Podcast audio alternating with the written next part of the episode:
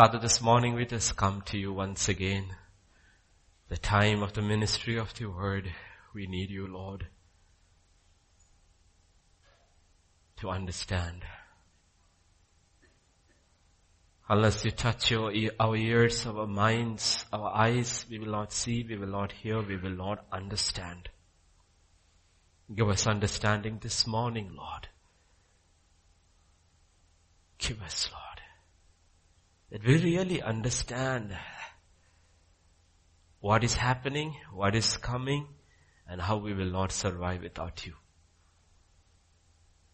Open our eyes this morning.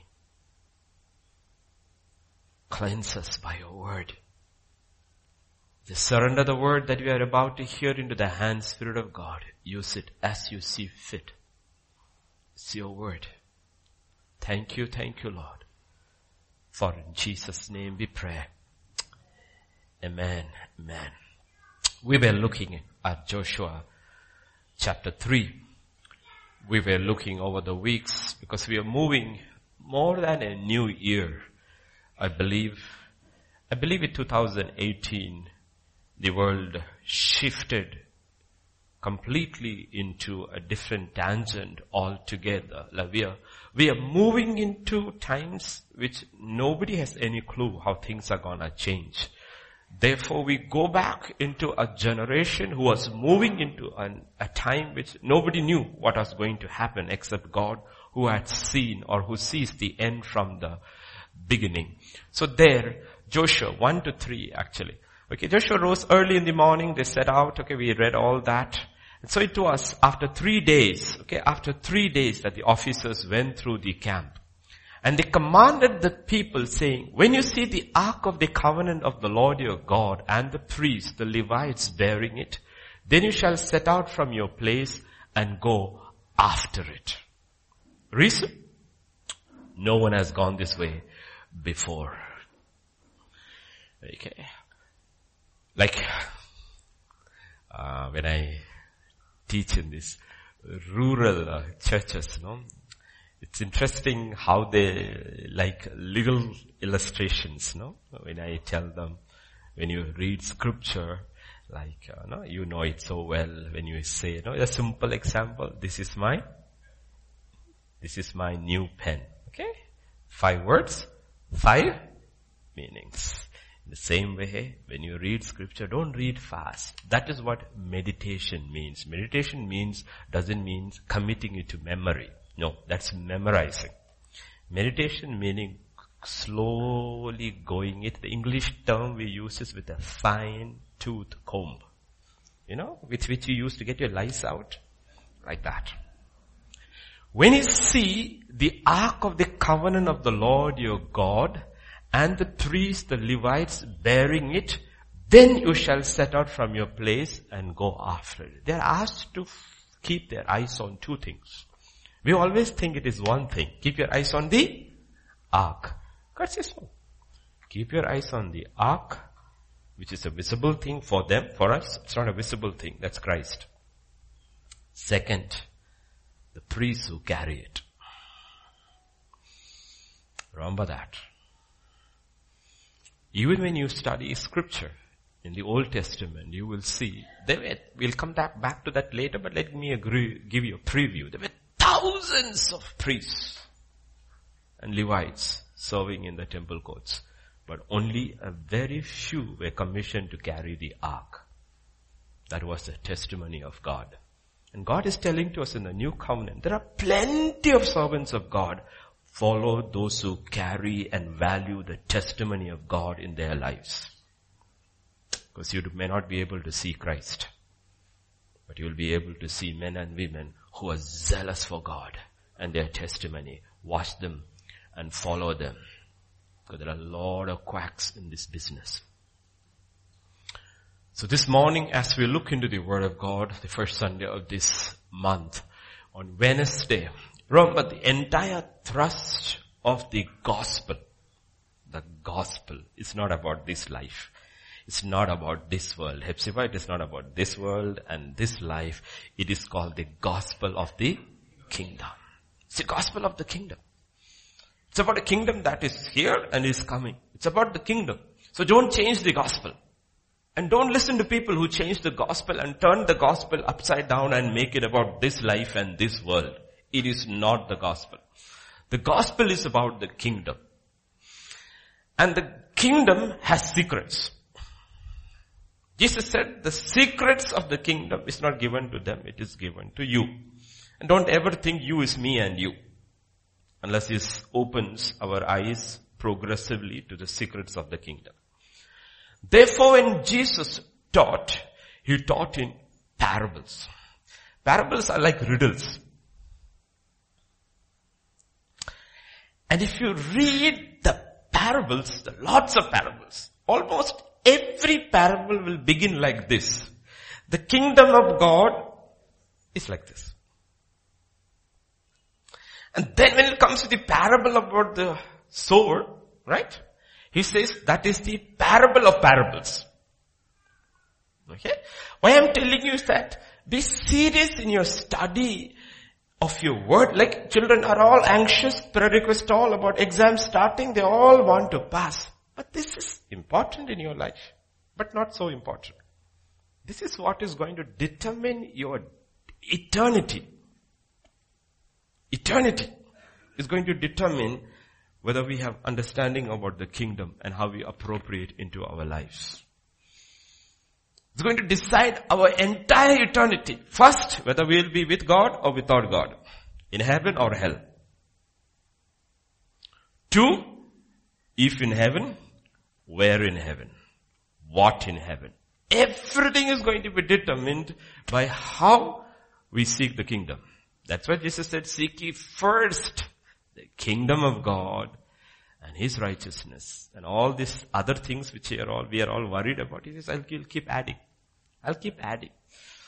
Okay? So, there are parable after parable after parable after parable talking about the kingdom. So the study of parables is incredibly interesting and difficult. It's not easy. It's not easy. Okay? So Wednesday we looked at one parable, the parable of the wheat and the tares. It's kind of similar to the parable, not similar, but parable about the sheep and the goats. And uh, we saw the field is the world, Jesus is the sower, he puts the good seed, the enemy comes and put the tares and suddenly they grow up. And when they grow up, they look alike. And somebody, I'm not mentioning names, somebody said, immediately after that said, Pastor, I actually know it is true because I actually was once in the paddy field and you look at them, you cannot differentiate between the wheat and the tare. They look exactly the same. So the angels, the servants of the Lord come and say, shall we pull them apart? He says, no, leave it alone. You may harm the wheat too. Leave it till the end. When the harvest comes, we will separate. So we saw on Wednesday, they grow up together, together, together, together, look the same. Why? Why did Jesus say? They said, at the roots together, they're intertwined. You pull a weed, even if you're able to distinguish a weed, you pull a weed, what happens? A wheat also may come out. And he, what's what he say? The weeds and tares are mixed together. Our lives are intertwined. So God says, don't pull the weed out, you will harm the we too. So he said, let it go. Harvest time, when it's nearing harvest time, you will be able to differentiate between the wheat and the tare. How do we differentiate? When harvest time comes, the wheat, the kernels are all heavy, it's ready for harvest, it's heavy, and the heavier the fruit, the wheat kernels becomes, you will see the wheat are all bent down. The tares are very light. They are all standing up. So suddenly you see harvest time something is happening. What's happening? The wheat is all bent down and the tares are all standing up. Do you understand? Jesus say, learn of me. I am meek and lowly. God says, the kingdom of God will be visibly demonstrated towards the end. God's people will become more and more meek, more and more humble, while the others will be stiff, unteachable, proud and arrogant. Harvest is easy then. You'll know which is which. And can be from the same womb. Elder sister, elder brother, and Moses. Two stiff. One is called the makest of all men. So watch out for these things. Watch out for these things because Jesus said you will know them by their fruit. Okay? Today we are going to look at in our pursuit of how do we follow, how do we understand, we are looking at the smallest, one of the smallest, if not the smallest of parables. Usually he tells the parables and explains it for them. Okay? But here, it's a parable which is left unexplained. It's found in Matthew chapter 13 and verse 33. Another parable is spoke to them. The kingdom of heaven is like leaven, which a woman took and hid in three measures of meal till it was all leavened. I, mean, this is the smallest parable. One line. The kingdom of God is like. When a woman took, which a woman took and hid in three measures of meal till it was all leavened. It's a very small parable, but very difficult parable. You look at it. Why can't you make life simple for us, Jesus? He says, the kingdom of God is bigger than cracking IIT exam, he says. Much more profitable. Okay, he says it's not a joke, it's something very, very, traditional interpretation is this. The woman is the church. The three measures of meal, flour, atta, whatever you want to call it, is the world. The leaven is the gospel. And then it spreads, it spreads, it spreads, and it is totally saturated.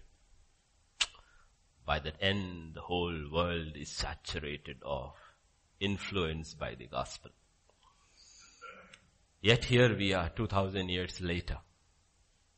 And there is more opposition and persecution against Christianity and Christians than ever in human history.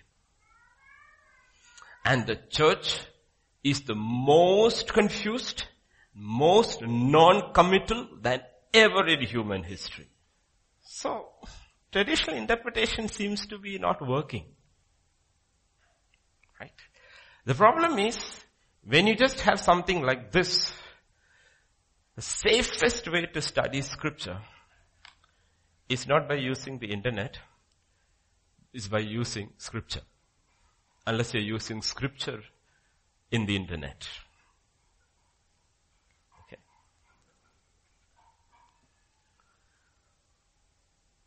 You see, he's speaking to a crowd who understands what he's talking about. Now we are reading who doesn't even understand what it means. In the first sense, if I didn't use multiple words to explain to you, many people will think three measures of meal is three helpings of food. Because meal means meal for us. But that's not what it means. Okay, it means flour. Not the flour which you put in your hair, but, okay, flour. Let's say atta. Understood? Okay. So scripture says three measures of meal. What did she do? She hid a little leaven in three measures of meal. So go back to scripture and look. Where is the first time you hear about three measures of meal and what does it symbolize then throughout scripture?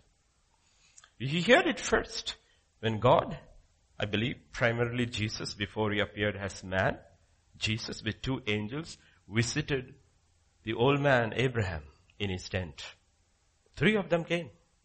Abraham looks and he realizes these are no ordinary people. This is a divine visitation. And he rushes and says, please sit down. He makes them sit down.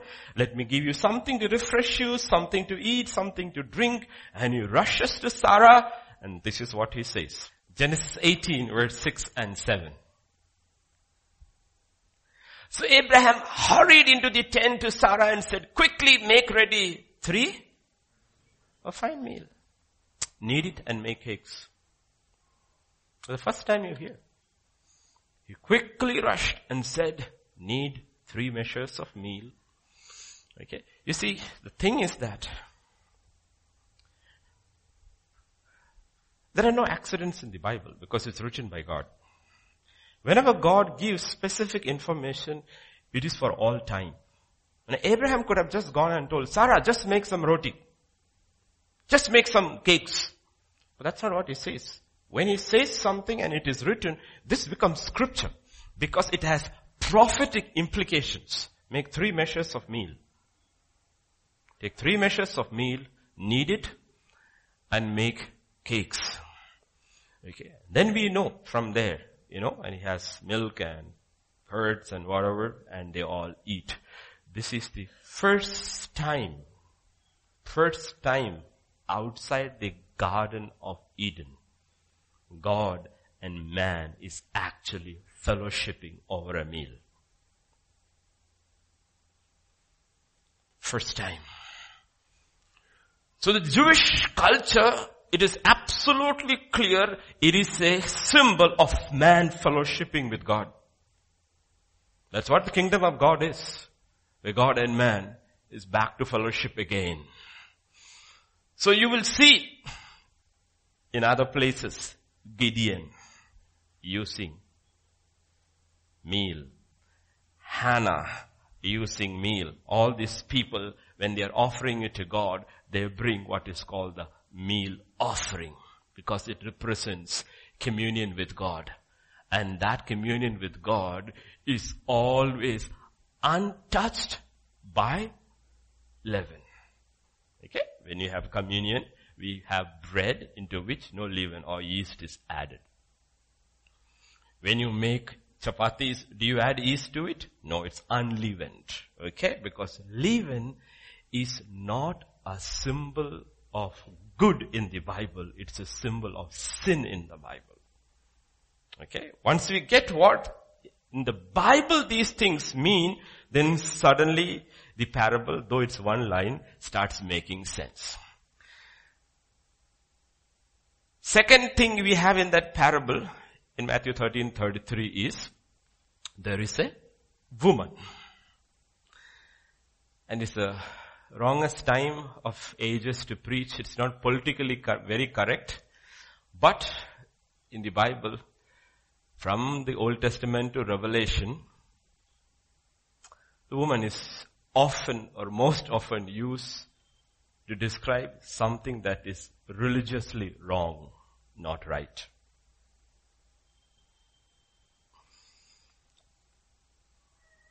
In scripture, okay, we were joking yesterday, not joking, I was telling them. Do you remember what's the official vehicle of the President of America's official vehicle called? It's called the Beast. So I said, do you remember how it was all planned out by man and forces that if Hillary Clinton had won, she would have been the first woman president of United and when she goes in, it would have been the woman riding the beast. That exactly what they were planning. And God said, not time yet. Not time yet. These are not jokes, children, okay? serious things. So when the Bible uses the term woman, okay, there is the woman who is preparing for her master, the church, and then there is this other woman, which is the apostate church. So, often the term, when it is used in terms of religion, deception, apostasy, everything, it is not a politically correct word to say. But this woman does it deliberately. The gospel is not hidden. It is always public. Okay? She does a deliberate act. Here are these three measures of meal and she hides leaven into it. It's done deliberately. Okay? Keep that in mind. You see, one thing you and I need to realize that's absolutely primary about our salvation, the very purpose of our salvation. We saw that on Wednesday. We saw that on many other occasions. In John chapter 4, God says to the Samaritan woman, the hour is coming and now is when true worshippers will worship the Father in spirit and truth and the Father is seeking such to worship Him. God is spirit and those who worship Him must worship in spirit and truth. That's the purpose of salvation. What is God looking for? He's looking for true worshippers. Okay. Remember, Wednesday I made it very simple for the children. When you and I talk in the ambit of the church as God's children, family, we call it fellowship. When we talk to God and God talks to it, we call it worship. God is looking for people with whom He can talk. And we can talk to Him. It will be called worship. Okay? But God says for that, He's looking for those who will worship in spirit and in truth. That's the purpose of salvation. Don't forget the purpose of salvation is not to have a big house and a good job and three cars and live. He says, no, that's not the purpose of salvation. The purpose of salvation is that we might worship God. So when Israel is to come out of Egypt, Israel is to come out of Egypt, what God tells Moses to tell the Pharaoh is this. The Lord said to Moses, Go to Pharaoh and say to him, this is what the Lord says, let my people go. That they may worship me. Let them go. They may worship me.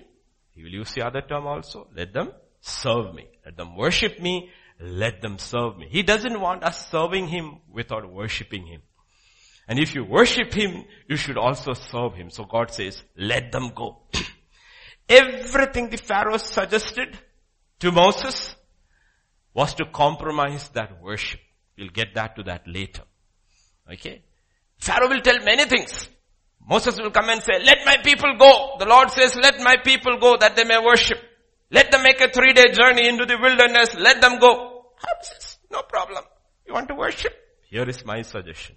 Here is my suggestion. Suggestion after suggestion. And what the Pharaoh was trying to do was add a little leaven into the worship. A little leaven is enough. All those who bake, they know you take so much flour, you don't take so much yeast. Little. Little is enough. Very little. Everything the enemy does is to sneak in a little leaven into the three measures of meal so that our worship and our communion is corrupted. Okay? So Jesus warns always not about the meal, but about the leaven. In Matthew chapter 16 and verse 6, Jesus said to them, take heed and beware of the leaven of the Pharisees and Sadducees. First we'll look at Pharisees. He says, be very careful about the leaven of the Pharisees. So here, what do you think? The Pharisees were walking around with yeast? He says, no, beware of their doctrine, he said. He said, beware of them. Why? The Pharisees were the legalists of their time. They were absolute legalists. Now don't confuse legalism with holiness, because people confuse, like if you preach holiness, they will say you are legalist. Okay? Don't confuse legalism without, with holiness. Legalism is more like a set of rules that touch you just outside without ever touching your inside.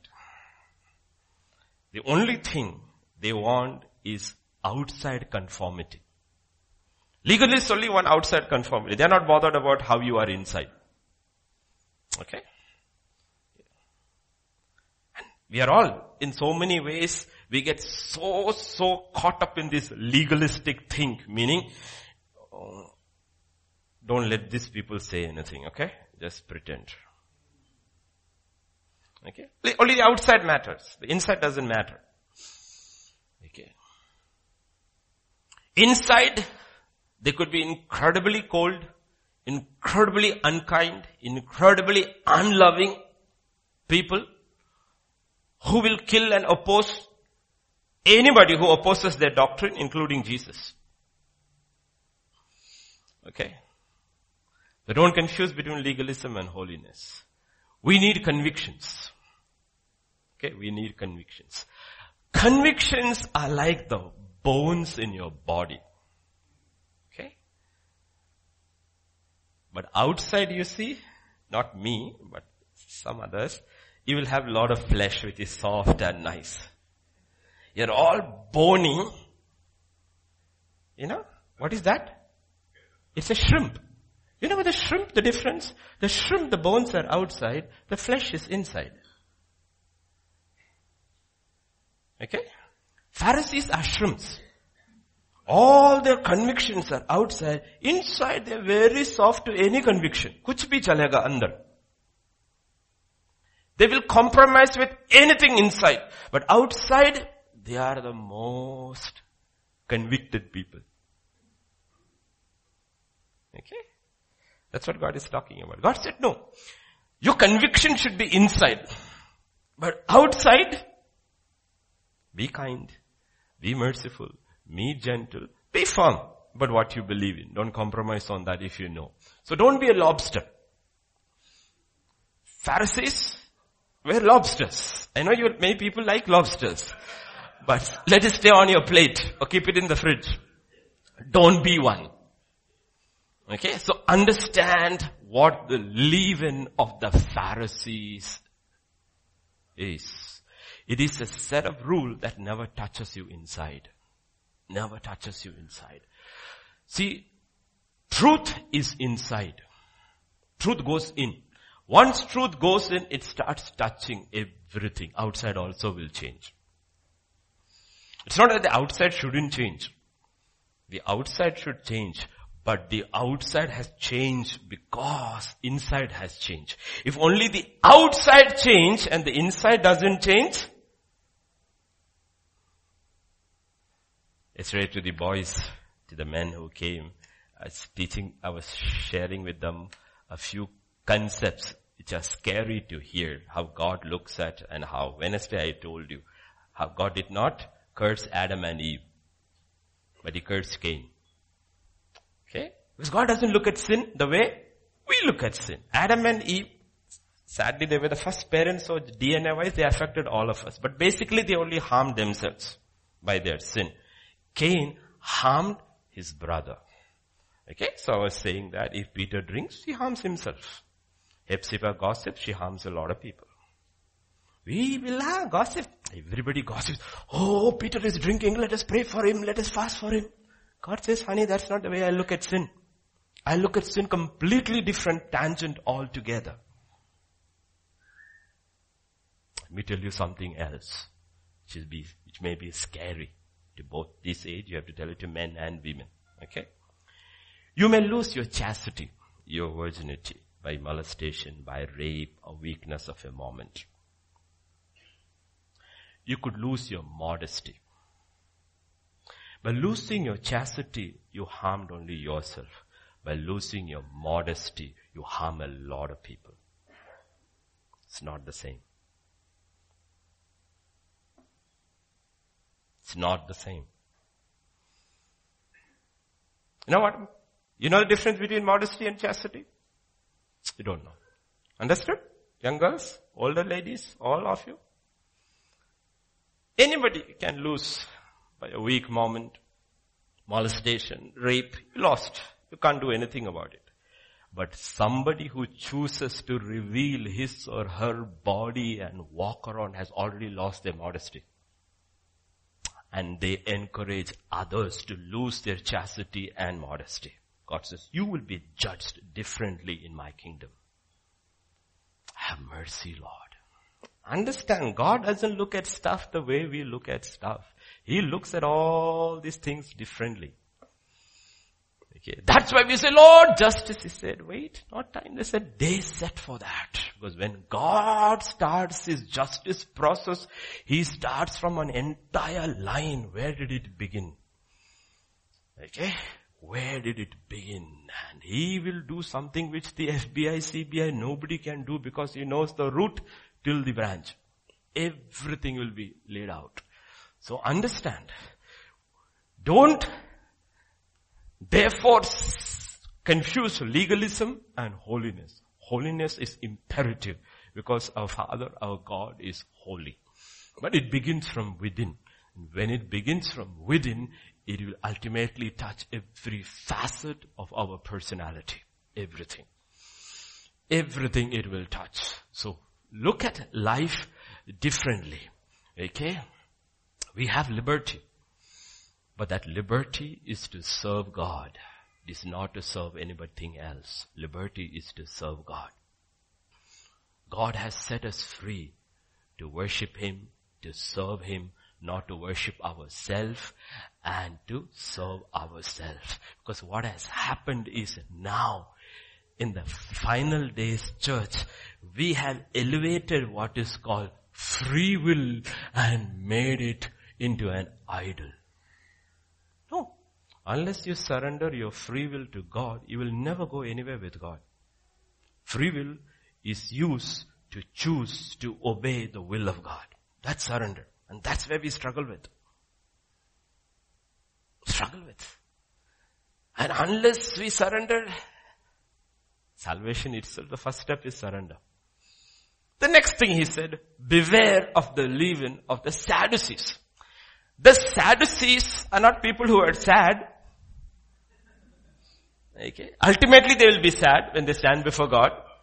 They are the opposite of the Pharisee. I'm trying to put in across these two sections of that day in our terms what they are. These are the legalists of today. These are the liberals of that day. Liberals. No rules. And Jesus was very good and Paul was also very good. Whenever there was a confrontation, he got these two people to fight. The Pharisees added to the word of God. The Sadducees subtracted. So they were both good in maths. The Pharisees added, Sadducees took away. And God said in His Bible, final words in the book of Revelation, don't add, don't subtract to my word. Don't add. You add, judgment will be added. You subtract, judgment won't be subtracted. Here's why you got it wrong. Okay. This is the leaven of liberalism sweeping the church. And Sadducees today will put in brackets, God understands. As if it took 2000 years for God to understand. That earlier he didn't understand. Okay. They take away the fundamentals of even salvation if you look today. Even the fundamentals of salvation has been compromised, meaning repentance is never preached. That's a fundamental of salvation. This is what John the Baptist preached. Repent for the kingdom of God is here. Jesus, repent for the kingdom of God is here. Peter, repent for the kingdom of God is. Paul, repent. They take and repent out. And yet people claim they are saved. Why? Leaven has been added. They're sitting under the assumption of a false salvation because very smartly the devil hid a little leaven. Everything has been compromised. Everything has been compromised. Everything. That's what they do. Fundamentals of salvation. No, there are certain areas we are not very sure about fundamentals, you cannot play with it. They were the liberals of that day. Okay? beware and watch for those who compromise on the fundamentals of salvation, of faith. If you take away the fundamentals, we do not have a savior, nor do we have salvation left. That is what is sweeping the whole world. The crowds that gather do not matter. Why? Because leaven has been added to the meal. Your confession has no meaning. Your baptism has no meaning. Your attendance has no meaning. Everything has no meaning because I wish you people read news. It's Easy to explain if you read news. There's an investigation for one year going against the Trump presidency in US called, did he collude, did his campaign team collude with the Russians? And a special counsel has been appointed, it's been going on for one year investigating. Okay? Investigating is all connected with some intelligence they have. There was communication between the Trump campaign and the Russians. Okay?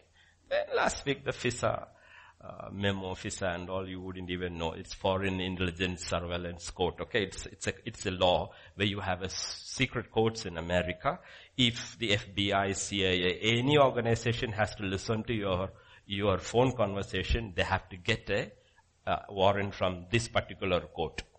And if the court has to give you permission, you have to prove to the court that this man is a foreign agent, American citizen, colluding with a foreign agent. Okay? Foreign agent to act against the interests of America, then only they will give you the warrant. So suddenly it was through all this investigation it was discovered there was a salacious dossier. Okay, these are all, don't worry, okay? Some, read news, you'll understand. By one MI6 agent who paid Russians to get this information, which was openly discredited.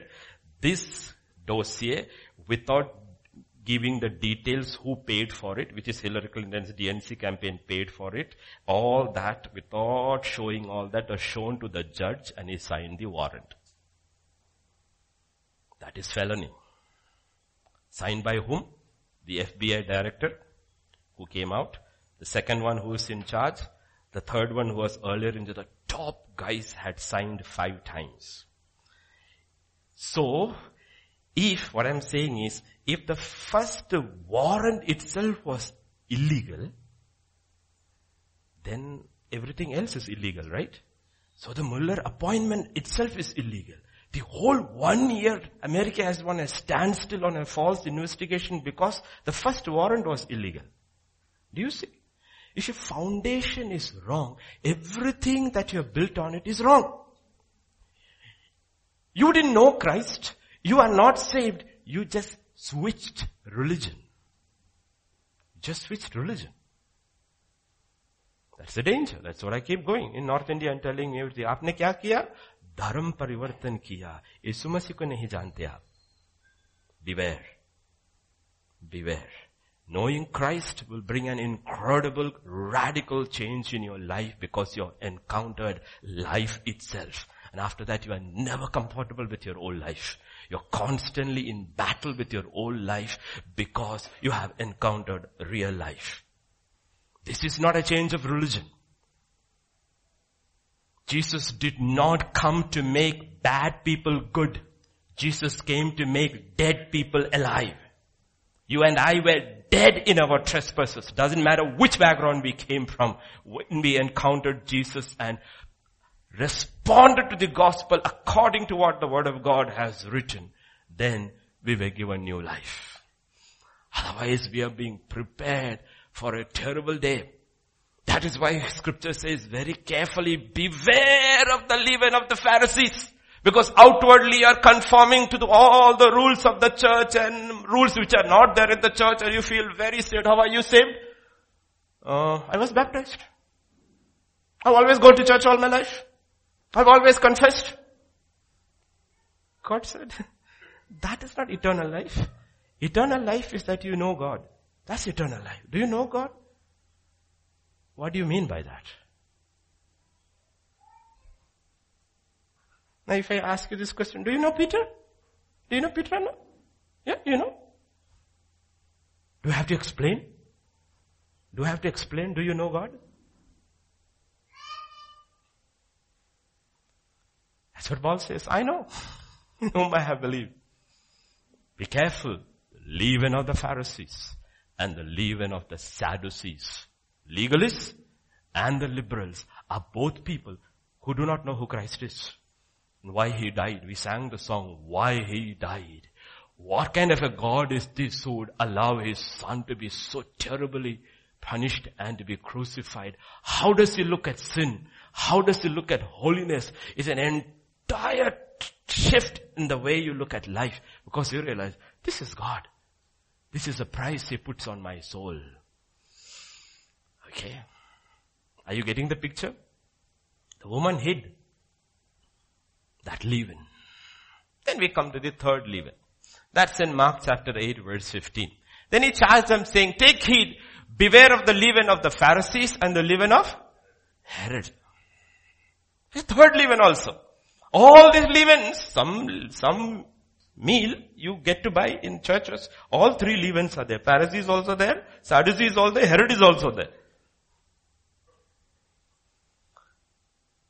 Herod was all about a good life in the flesh.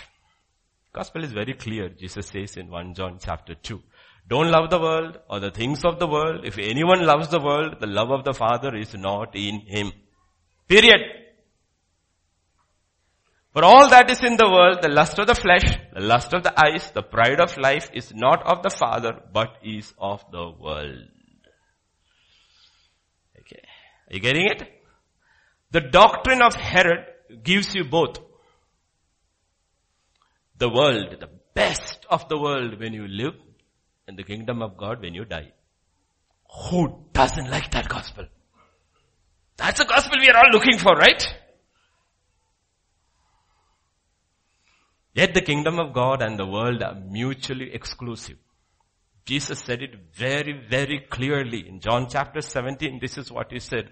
I have given them your word and the world has hated them because they are not of the world. Just as I am not of the world. I do not pray that you should take them out of the world, but that you should keep them from the evil one. They are not of the world, just as I am not of the world. Sanctify them by your truth. Your word is truth. We are not of the world. We are separated, sanctified, and then sent into the world. But we are not of the world. We are not of the world. The Herodian doctrine says be like the world so that you can save the people of the world. It doesn't happen. You become more like the world. Christianity has been permeated completely with the leaven of Herod. You have the prosperity gospel. You have the entertainment gospel. You have the hyper grace gospel. Just be happy. It's a pos- all positive message. Don't step on anybody's toes. It makes a mockery of the cross of Jesus Christ. Paul says we preach the Christ crucified and Jesus says pick up your cross and follow me. It offers you the world when you live and heaven when you, it doesn't mean Herodians don't like the word. Of course they like the word. What are you talking about? Haven't you seen our diaries? We bring it regularly. We can tell you all the messages I have written. But we love the world. And the original Herod, there were many Herods. The original Herod we know in the Bible, about whom we know. He loved listening to John the Baptist. Wow. Can anybody love listening to John the Baptist? Jesus, apostles, I can understand. John the Baptist? Who wants to listen to him? He has only one line message. What is that? Morning till evening. Repent for the kingdom of God. You Pharisees, you vipers. Scripture says he loved listening to John the. And in the evening, he liked drinking and watching half naked Salome dance. Did you see the doctrine of Herod? Doctrine of Herod. When I live on the world, I want all this world has to offer. When I die, I want to go to heaven. Self-explanatory, right? God has blessed you naturally. Let not your possessions have you. The true child of God recognizes what true riches is, where moth or rust or the income tax cannot get in.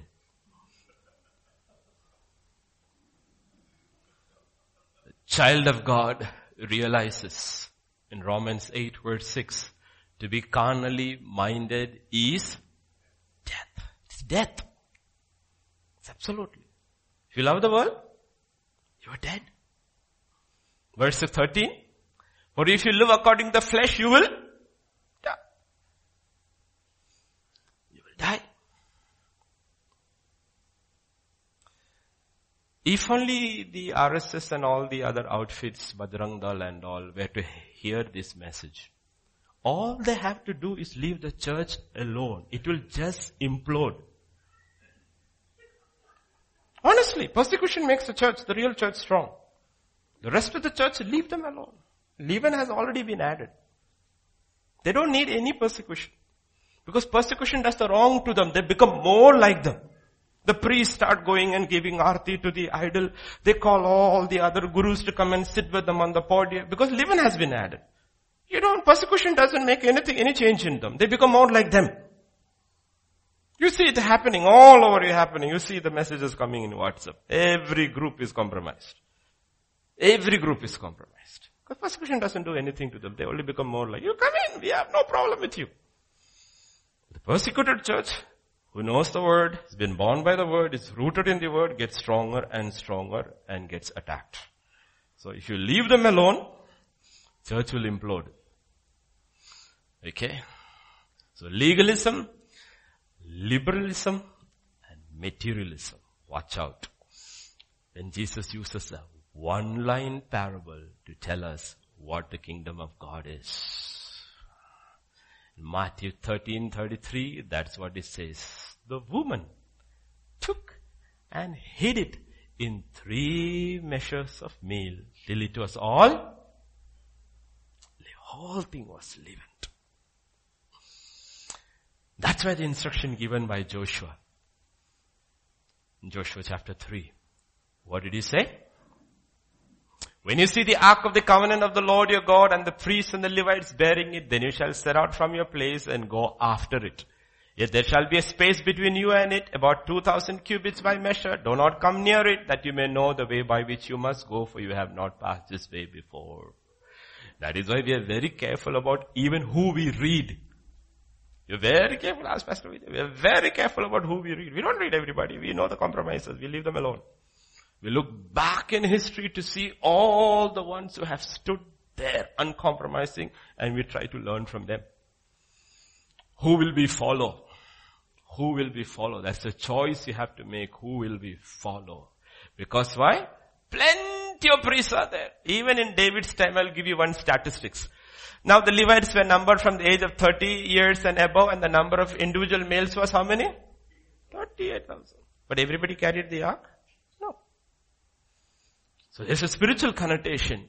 Follow those who carry the ark of the testimony. Why? Because we have forgotten the purpose of salvation. What is salvation about? What is it for? In First Peter chapter 2, scripture says, you are a chosen generation. You are a royal priesthood who will carry the testimony of God in your lives. A holy nation. He's so on. We get all goose pimples when we read it. These are spiritual truths which need to be lived out in the power of the Holy Spirit. It says that's what we are. That you may proclaim the praises of Him who called you out of darkness into His marvelous light. Today is Sunday. Today, half the churches in America will be empty. Why? It is Super Bowl Sunday. The biggest sports occasion in America. Half the churches, nobody will be there. Right? I don't know how many people play in Super Bowl. I only know cricket. In cricket, 22 people play over one ball. And 1 billion people bunk work. And Christians are part of it. All those who didn't go to church last Sunday, ask yourself why you didn't go. Then ask yourself, am I really saved? Unless it was an emergency. We are a holy nation. There are many nations in the world, but the church is not one of them. The church is different. What is the church? It's a holy nation. The devil is also trying to make one nation of all people God is also trying to make one nation of His people, but that nation will be a holy nation. And that holy nation, how does this, that nation live in the world? Peter himself explained, this is how you live in the world. Beloved, I beg you, as sojourners and pilgrims, abstain from the Herodian doctrine. Abstain. Fight it constantly. Don't give in. You fall, get up and fight it again because remember who you are. Don't forget who you are. We are called to live as aliens and strangers and pilgrims in this world. See, the problem is like I've seen this over and over. The minute you compromise in your life and you justify your compromise by saying it is just to bring my unbelieving relatives and neighbors to the Lord, they're not going to believe because they already see your compromise. And if they believe, you will make them as weak as you. The kingdom of God was never advanced or won by compromises. It was always advanced by those who were absolutely sold out for God. Not that it happened in one day, but they were sold out for God. So watch out. Watch out. Because what did God say to Israel? Exodus 5 3. So they said, the God of Hebrews has met with us. Please let us go to the three days journey into the desert and sacrifice to the Lord our God, lest he fall upon us with pestilence. So what did they say? Please let us go. We want to go worship the Lord, but let us make a three day. See, the three keeps on coming. Three measures of meal. So these are all symbolic numbers in the Bible, okay? Symbolic numbers in the Bible. Three days journey. Why we need to go and Worship him. We need to, Pharaoh said, what do you want? Worship. Pharaoh said, go sacrifice to God in the land. Hmm? Why do you have to go three days journey? Who taught you about the separation business? You don't have to be separated. You can worship among us. You can worship among us. You can just be like us. No problem. Come on man assimilate with our culture. What do you want? Get that lamp into the church. Put diya. That's what churches do. What churches do? Assimilate. Who told you are a holy nation, a separated people? No, you just assimilate. What about the priest who gave communion dressed as a Brahmin with that thread. He came dressed to say that we're, we're being part of the culture and call the people to come to give, him, take communion.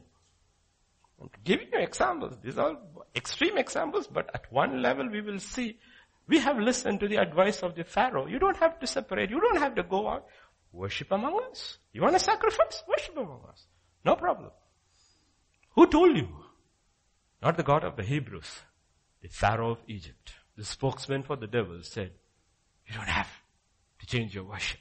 Understand it's all focused at our worship because God is seeking a set of people who will worship Him in spirit and in truth. And Moses put his foot down and says, no way. And plague started. Then Pharaoh said, please, please, please, please, please, please, go, go, go, go, go, go. But small suggestion. Verse 28. Pharaoh said, I will let you go that you may sacrifice to the Lord your God in the wilderness. Only this three day journey and all is not enough. Not needed. One day. Yes, I understand. You need to be separated. But don't need to be so radical, brother. Why are you so radical going for Wednesday meeting, Tuesday meeting, Saturday meeting, every meeting on there? Don't be so radical. पागल हो गया क्या? अरे हर दिन cricket देखते कोई नहीं बोलते पागल है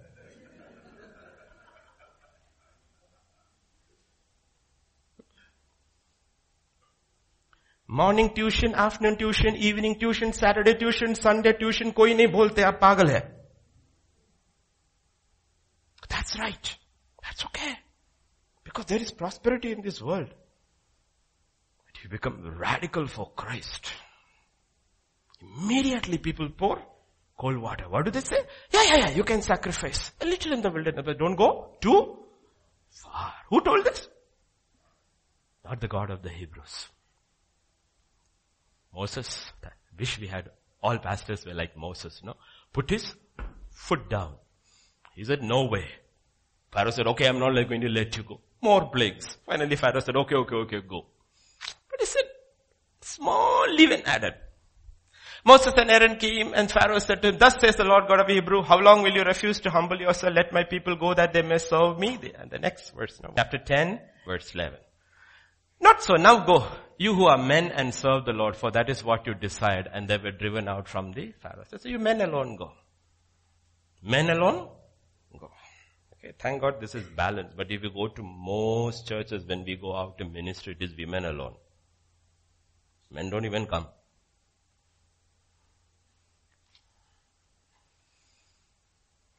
What does the devil say? What is the devil saying? House is divided. When we tell you, no, when we tell you, painfully experienced, many of us, and we tell you now the young people, do not be unequally married to an unbeliever. We say what's wrong with her. That's not the point. Your worship will be compromised. Worship will be automatically compromised. You need to realize our babies doesn't matter how wonderful and beautiful they look. They look beautiful, they are wonderful, but they are born in sin, shaped in iniquity. So when they have two parents, of which one parent is of Egypt and one is a Hebrew, one is a believer, unbeliever, automatically they will go with the Egypt one because that's how they are conceived. With the fallen nature. Automatically. They were not born. They have to be born again. But they are born in the flesh the fallen nature. Automatically they will go with the other one. And all your romantic notions of the initial these things will all die and you will see all your life it is a struggle because you didn't realize you were saved to worship, not to marry. I Marriage was second priority. You were saved for a purpose that you would worship God and serve Him. Then the price becomes very difficult to pay later. The only way you will be able to pay is put your foot down and let them go. But who said this first? Pharaoh. Pharaoh is the mouthpiece of the devil. And he's saying, you want to worship? Go. Three days also go, I have no problem. Finally agree to three days. You see the leaven compromise. You wanna go three days? Go three days. You wanna sacrifice? Sacrifice. One thing, you do one thing. Men go. Men go. Why? It's smart. If men go three days, after three days they will come back because wife and children are here. You'll come back to the world. Come back to the world. You'll come back because you cannot because family is there. You said go. So God says, don't get into that trap. Don't get into the trap. He put his foot down and he said, no way. We will go. And our wives will go. Our children will go. Pharaoh said, no way. You go. Get out of here. More plagues. Finally Pharaoh said, okay, okay, okay. Come, come, come, come, come, come, come. Called again. This time, or thada leaven dala. Very subtle. You have to see how subtly he had to live in. Okay? Compromise. Pharaoh called Moses and said, go serve the Lord. Only let your flocks and your herds be kept back. Let your little ones also go with you. Take a wife, take your children, everybody. Leave your money behind. Leave your money behind. The devil knows worship. He understands worship because he was a worship leader. He knows what worship is. He knows in the human, if you haven't served God with your money, you haven't served Him at all. It's just mouth. You haven't worshipped Him. You haven't served Him. You really have not known Him. Because He knows mammon is a spirit. Jesus said you cannot worship God and mammon. You cannot serve God and mammon. So it's not a problem. Leave it behind. Go, go, go, all of you. Three day journey. Go. Take your wife. Take your even your smallest toddler also you take. No problem. Take them all and go. Moses put his foot down and said, no way Jose, we are not going. When we go, we go, our families go, little ones go, all that we have go. Why? We are going to worship God. If I haven't worshiped God with all I have and everything that I have, I haven't worshiped God. We are not moving from this land until we take everything with us and put it on the altar. Then we know we have worshiped God. Understand how scripture explains what this is all about. That's why God is talking about. We, when we study the men of the past, the women of the past, we don't look at those who live in 20 million dollar houses and fly in jets and come with little cropped heads and talk about prosperity. We look about women and men who sacrificed everything, gave up, said bye to their families for the gospel and said we may never come back and they never came back, went to places which man did not know, lived among them, preached the gospel, died among them. We look them into readings and we learn. These are priests who carried the ark in every age, every generation. Let us learn from them. Let us learn from them. Not the others. For Christ, I said for Christ, not for the church. There are many, many missionaries who went out for their organization, for their churches, who did not go for Christ. That's what Jesus said. A Pharisee will go across the sea to make one convert and make him double as hardened as him. Don't worry, zealots are there in every religion. You know, we are talking about Christ. Talking about Christ. Understand. This is what God is talking about. In verse 10 and verse 28, Pharaoh will get so mad. Pharaoh said to him, get away from me. Take heed to yourself and see my face no more, for in the day you see my face, you shall die. Oh, the devil finds a man, a woman, a boy, a girl who stands like this and said, all I have belongs to the God. They want to finish those people off. That's why you read in the Bible the plots against Daniel to kill him. The plots against Mordecai to kill him. Why? Has he done any harm? No. What is the problem with these guys? They will only worship God and they worship God with everything. They are a threat to our existence. Are you a threat to God, to the existence, of this world? Are you? Say, pray, honestly pray, Lord, make me a threat. Are we getting it? That's why this communion table. This table is where we come and judge ourselves. How much of myself have I given over to the Lord? how much of me actually belongs to God and how much is of me is mine.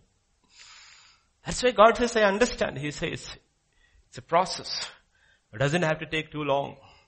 But He says, once you get doctrine, when you, in your fellowship, you will realize whether you are taking or whether you are giving. There are two kinds of people in the world. No, primarily. Those who take first, give little or give nothing.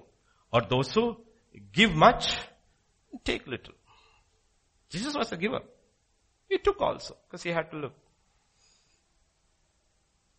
God says in fellowship you will really, really know. Fellowship you will really, that's why we run away from fellowship because we know fellowship, real fellowship demands giving. We like titles we hear in the world. President Trump and the first lady is coming. So all over US we love it. The pastor and the first lady is coming. That's the term they use. My wife is not the first lady. She's the last lady. After she has served and seen everybody's need is met, then she lives. She's not the first lady. She's the last lady. We don't lie on our beds thinking about our needs. We think lying on beds, how do these children and all these people have to be taken care of? We are not first man and first lady. That's what Jesus said, remember. The kingdom of God and the kingdom of this world are opposite, absolutely opposite. There the kings love you to serve them, but the kingdom of God, God serves us. Know who your father is. Know who your father is. He liked titles. He loved this position. Pharisees all loved it. That's why they liked wearing all those dresses and when a party came, they quietly went and sat in the front.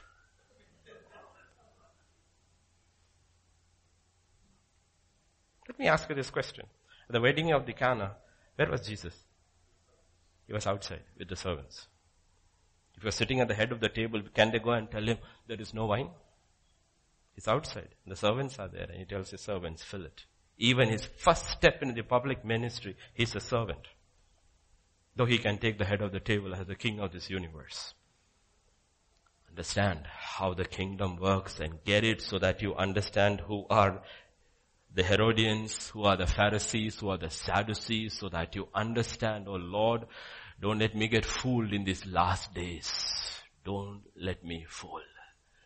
So God says, follow the, the priests who carry the ark. Follow the priests. We're not getting into the rest of the text. Follow the priests. These priests took the ark. Just easy earlier, Moses had his stick, lifted the stick, things happened, people just laughed. Now there's an entire change. The ark has come. The priest carrying the ark. and they are asked to go in the front. And scripture says God picked a time when the Jordan is flooded. And God says, keep your eyes on the ark, keep your eyes on the priest, keep a little distance, otherwise you'll get too familiar with God and then you will start being irreverent and then you will have problems in your life. Keep a distance but watch them. And he told the priest, take the ark and go put, stand in the flood. Stand in the flood. Can we stand in the flood? He stood in the flood. You can't even fall. You can't even swim. Because your hands are holding up the testimony of the living God and they're standing over there. And scripture says when they stepped into the water, the water started stopping. The flood stopped. And then they had to move to the middle and stand there in the middle holding up the testimony of the living God until every man had crossed over. And in every generation you will see men and women have stood there. You see, I look at Ravi Zach, Zac Poonen, 80s, and his Reinhard Bonnke, his final crusade in Nigeria, 79. Still have heard them from 30 years back. And I'm hearing them 30 years later. They haven't changed. Standing there, standing firm, and holding it so that people can cross over. They didn't change their doctrine with the times. They didn't change the doctrine according to the culture and the people and the pressure. They stood there right in the middle, uncompromising, allowing people to cross over. That's what we are called.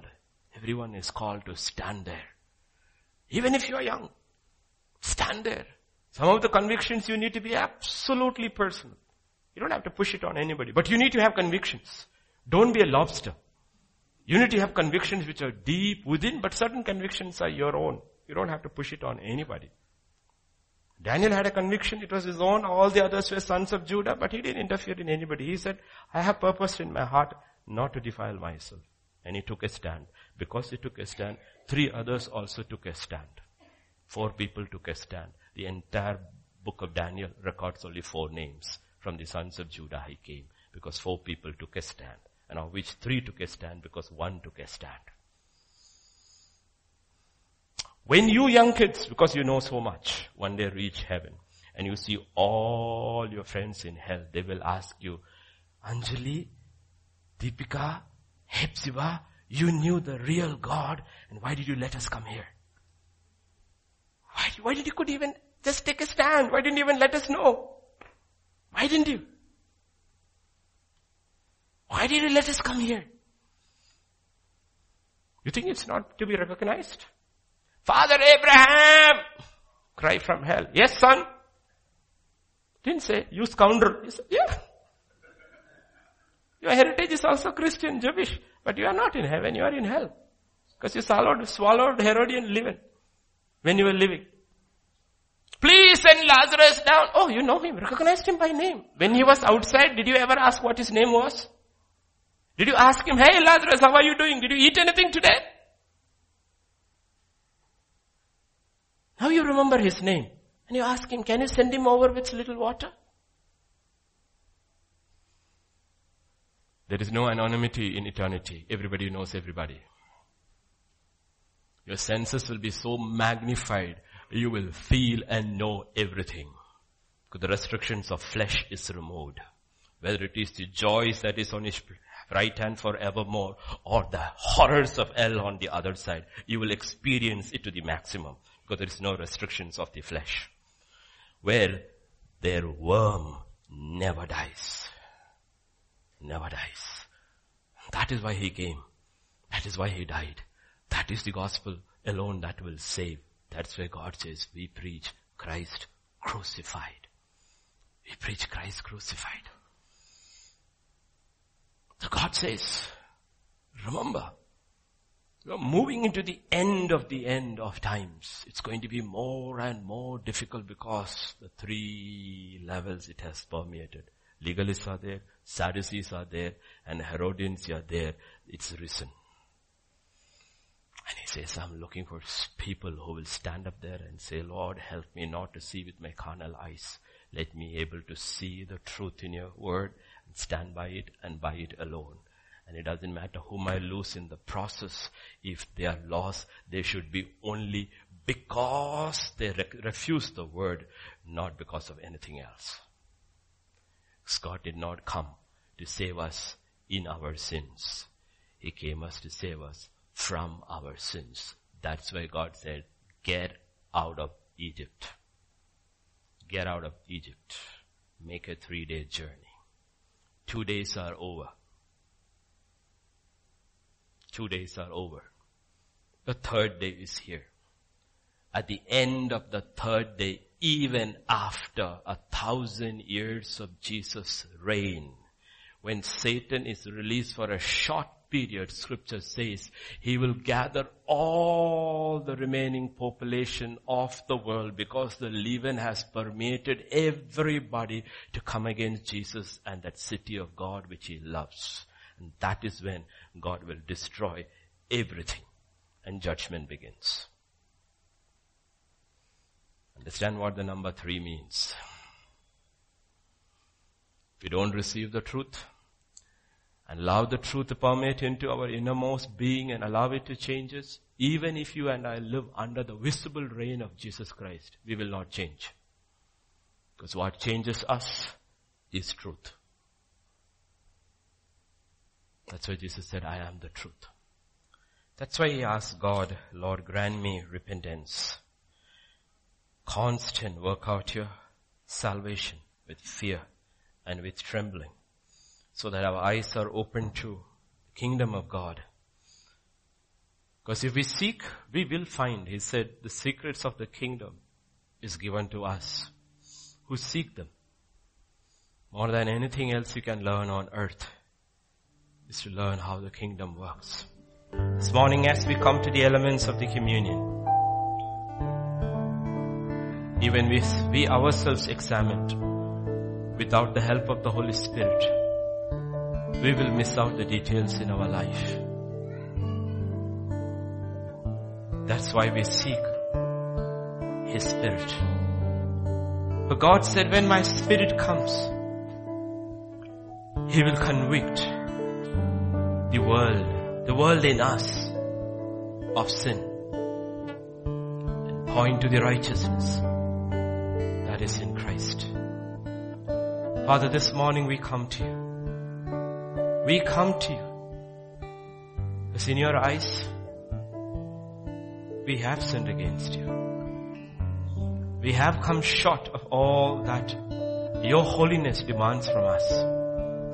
But we come to you as children to our Father, knowing as we repent and plead, you are merciful, that you will forgive us take us to this newness of life that is available in Christ Jesus. So today I pray, Father, everyone who partakes of the bread and the wine will receive strength from above knowing they are forgiven, knowing power is being released into their lives, to their mortal bodies, to continue to seek you, to find you, to worship you, and to serve you. That's what our life is all about, oh Lord. That's what you are seeking, Father. May it be a blessing for everyone who partakes, oh Lord. Thank you, Father. In Jesus' name we pray. Where thou wast laid,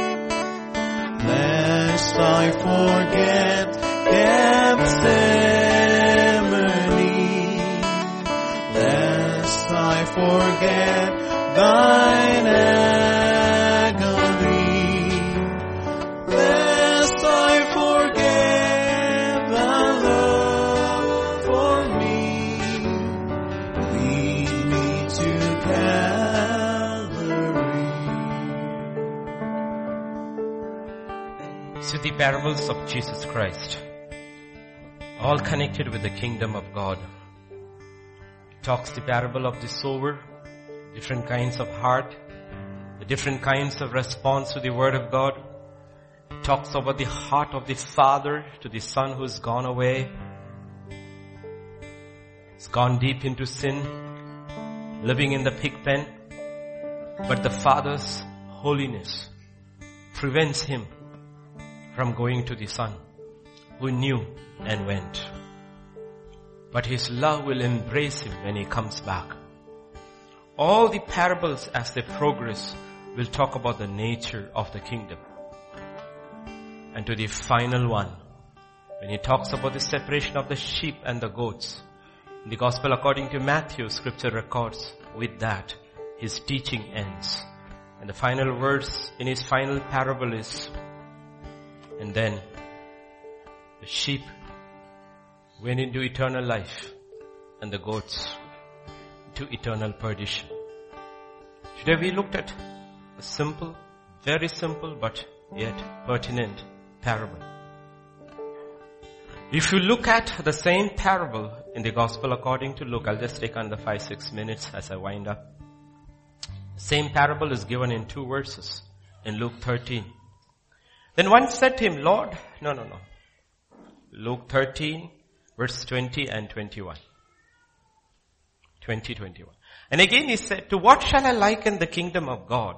It's like leaven, which a woman took and hid in the three, three measures of meal till it was all leavened. So you have it in Luke 2. But now you see the difference, the context in which this parable is put there by the Holy Spirit. Little later, a disciple asked him a question. Then one said to him, Lord, are there few who are saved? He got what, the, what it meant.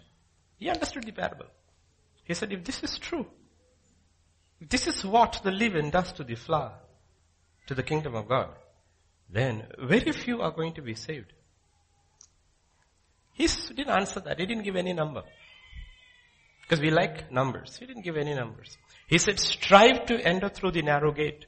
For many, I say to you, will seek to enter or will not be able to. When once the master of the house has risen up and shut the door and you begin to stand outside and knock at the door saying, Lord, Lord, open for us, he will answer and say to you, I do not know you. Where are you from? Can't say I'm from the camp of Pharisees. I'm the camp of Sadducees. Where are you from? Then you will begin to say, we ate and drank in your presence. So they were in church. We just ate and drank in his presence just now, five minutes back. Yes, we ate and drank. We were there for every fellowship meal. We ate and drank in your presence. And you taught in our streets. We were there for every meeting. We heard. He will say. But he will say, I tell you, I do not know where you are from. Depart from me, all you workers of iniquity. There will be weeping and gnashing of teeth when you see Abraham, Isaac and Jacob and all the prophets of the kingdom of God and yourselves thrust out. You see all those who walked by faith and those who picked up this religion, fig leaf religion called Christianity, who had bones outside and flesh inside. God says, be very careful. Look at the nature of the kingdom by looking at the price paid for entry. Always remember. Everybody who missed all the matches for Super Bowl will pay through their nose to get into the finals. He says, Do you understand the value of the kingdom by the price that was paid for our entry? It was the life, blood of his own son. That's why the rhetorical question. Indeed there are last who will be first and there are first who will be last. Know what Paul will say?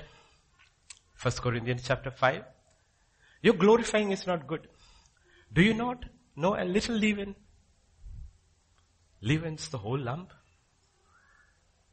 Therefore purge out the old leaven that you may be a new lump. Since you truly are unleavened, for indeed Christ our Passover was sacrificed for us. Therefore let us keep the feast, not with the old leaven. What was they told the Pharaoh? You see the application of the new covenant? Let us make a three day journey to the wilderness to have a feast unto God. God says, yes, I want you also to celebrate a feast in my name, but with no leaven in your life. Purge out the leaven, not with the leaven of malice and wickedness, but with the unleavened bread of sincerity and truth. We just took a symbol of that unleavened trim. But what does that bread signify? The unleavened bread of sincerity and truth. And God says, that is. That's what I said in the beginning, not beginning, towards the end. The three measures of meal. Unless we seek this and put this first, anyone can follow it. It doesn't matter how long you have walked, how long you have sought, you can fall away if you don't keep it in the front. Because at the end, like I said, after a thousand years of Jesus' perfect reign on earth, the Bible shows us the last picture. Now when thousand years have expired, Satan will be released from his prison and will go out to deceive the nations which are in the four corners of the earth, Gog and Magog, to gather them together to battle, whose number is as the sand of the sea. Uncountable humanity who lived a wonderful life under Jesus' reign, they turn against him. And they went upon the breadth and the earth, surrounded the camp of the saints and the beloved city, and fire came down from the God of heaven and devoured them. That is when the three meal is over. The third day is over. Fire will come and he says will destroy everybody who was bones outside and flesh inside. That is why when the gospel begins with John the Baptist, he says everybody has two choices. Either you can be baptized with fire at the end and be destroyed or Luke chapter 3. I indeed baptize you water, but the one mightier than is coming whose sandal strap I am not worthy to lose. He will baptize you with the Holy Spirit and fire. That's what you ask each day, Lord. I know who I am. Consume me by your fire each day, Lord. That nothing of my flesh remains each day. Flesh will wake up, ask for fire. Not just the Holy Spirit. Fire to consume. Otherwise God says one day fire will consume all flesh. It's all there in scripture. All there in scripture. From the beginning, this is how people walked. From Adam onwards, that's how people walked. You know how history records in the new covenant about the old saints, this is how it records. These all died in faith, not having received the promises, but having seen them afar off were assured of them, embraced them, confessed them as strangers and pilgrims on the earth. For those who say such things declare plainly they seek a homeland. And truly if they had called to mind their country from which they had come out, they would have opportunity to return. Which something which Pastor Vijay and I always say, you see, if you want to go back, we can always go back. We'll get a job tomorrow. We were not dropouts. We were not dropouts. But we always say we will never go back. We left the world. Now we are talking in terms of ministry. But every one of you left the world. If your salvation was real and you understand. You have opportunities to go back, but you have to make up your mind you are not going back to the world from which you were saved. Now they desire a better, that is a heavenly country. Therefore God is not ashamed to be called their God.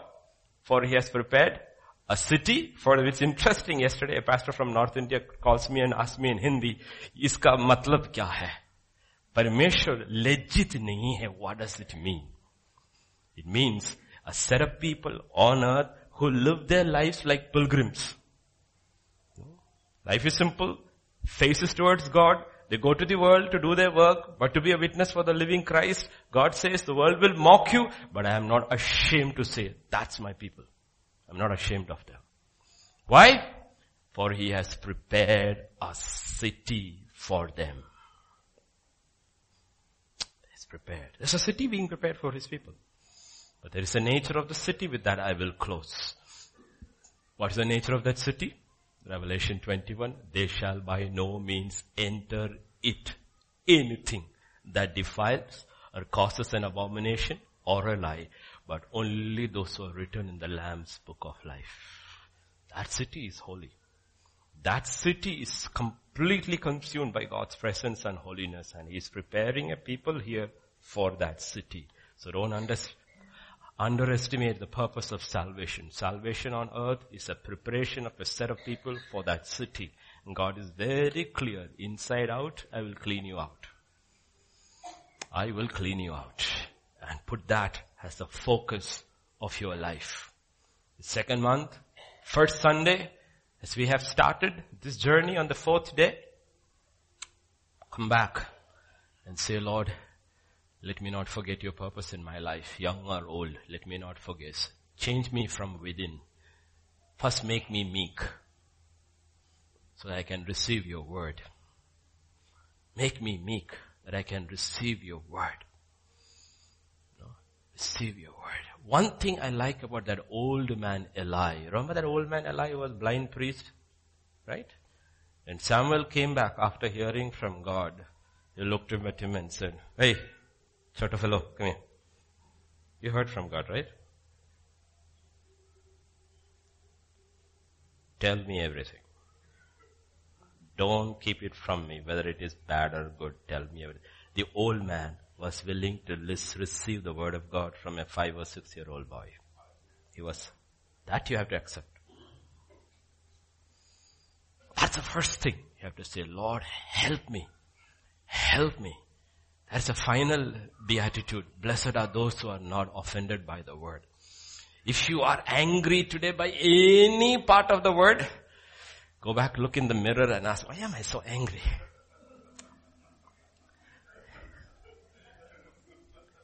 It hit a bone that was inside.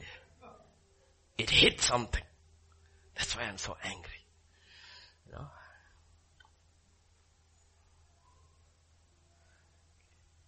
Preacher I heard this morning, like I said, I don't even know his name. Was, he said, three kinds of people, either they are sad, glad or mad. Ask yourself, what are you? Sad over your sin, mad over the word, or glad that God spoke to you? Okay. Shall we stand? I love you, okay, I love you. But I will never subtract from the word. I'll give it to you as it is.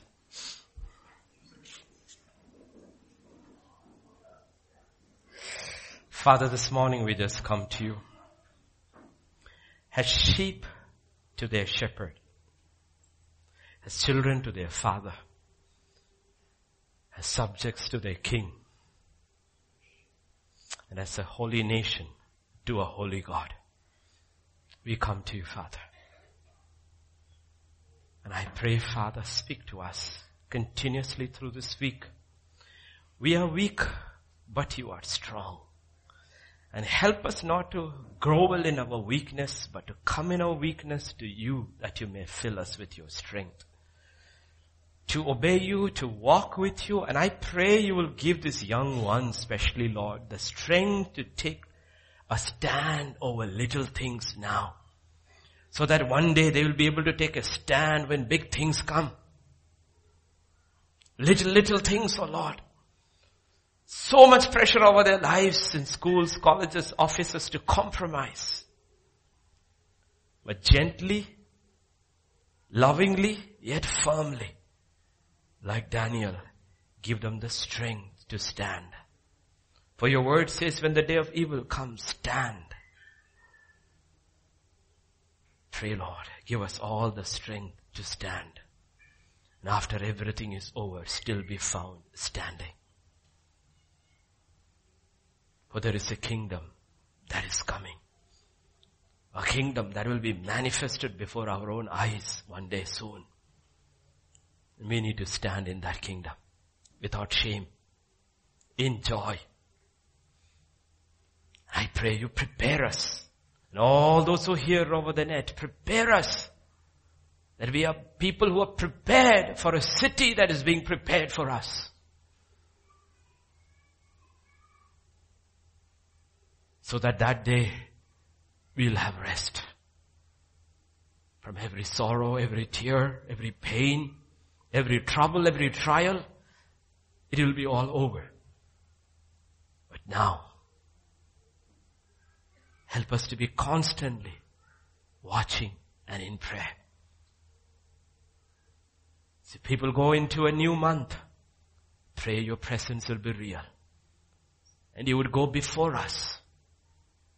And we would keep your eyes on you, Christ Jesus. And the cloud of witnesses that have gone before us and who are around us. Keep our eyes on them. Yet we walk behind reverently, not getting familiar with God or the things of God. Not taking anything granted, even today for granted. We are alive today because of your mercy. Whether we'll be alive tomorrow, only you know. So let us not take today for granted, Lord. Let there be a quickening in every heart, Lord. Thank you, thank you, Father. We just thank you for your incredible love towards us, Lord. I pray for healing for every infirm body. Your word says the body for the Lord and the Lord for the body. And I command every spirit of infirmity to leave. I am speaking the healing and the strength of God as our portion. And pray for every troubled mind. I speak your peace. He said you will have tribulation in this world, but in me, peace. I speak that peace.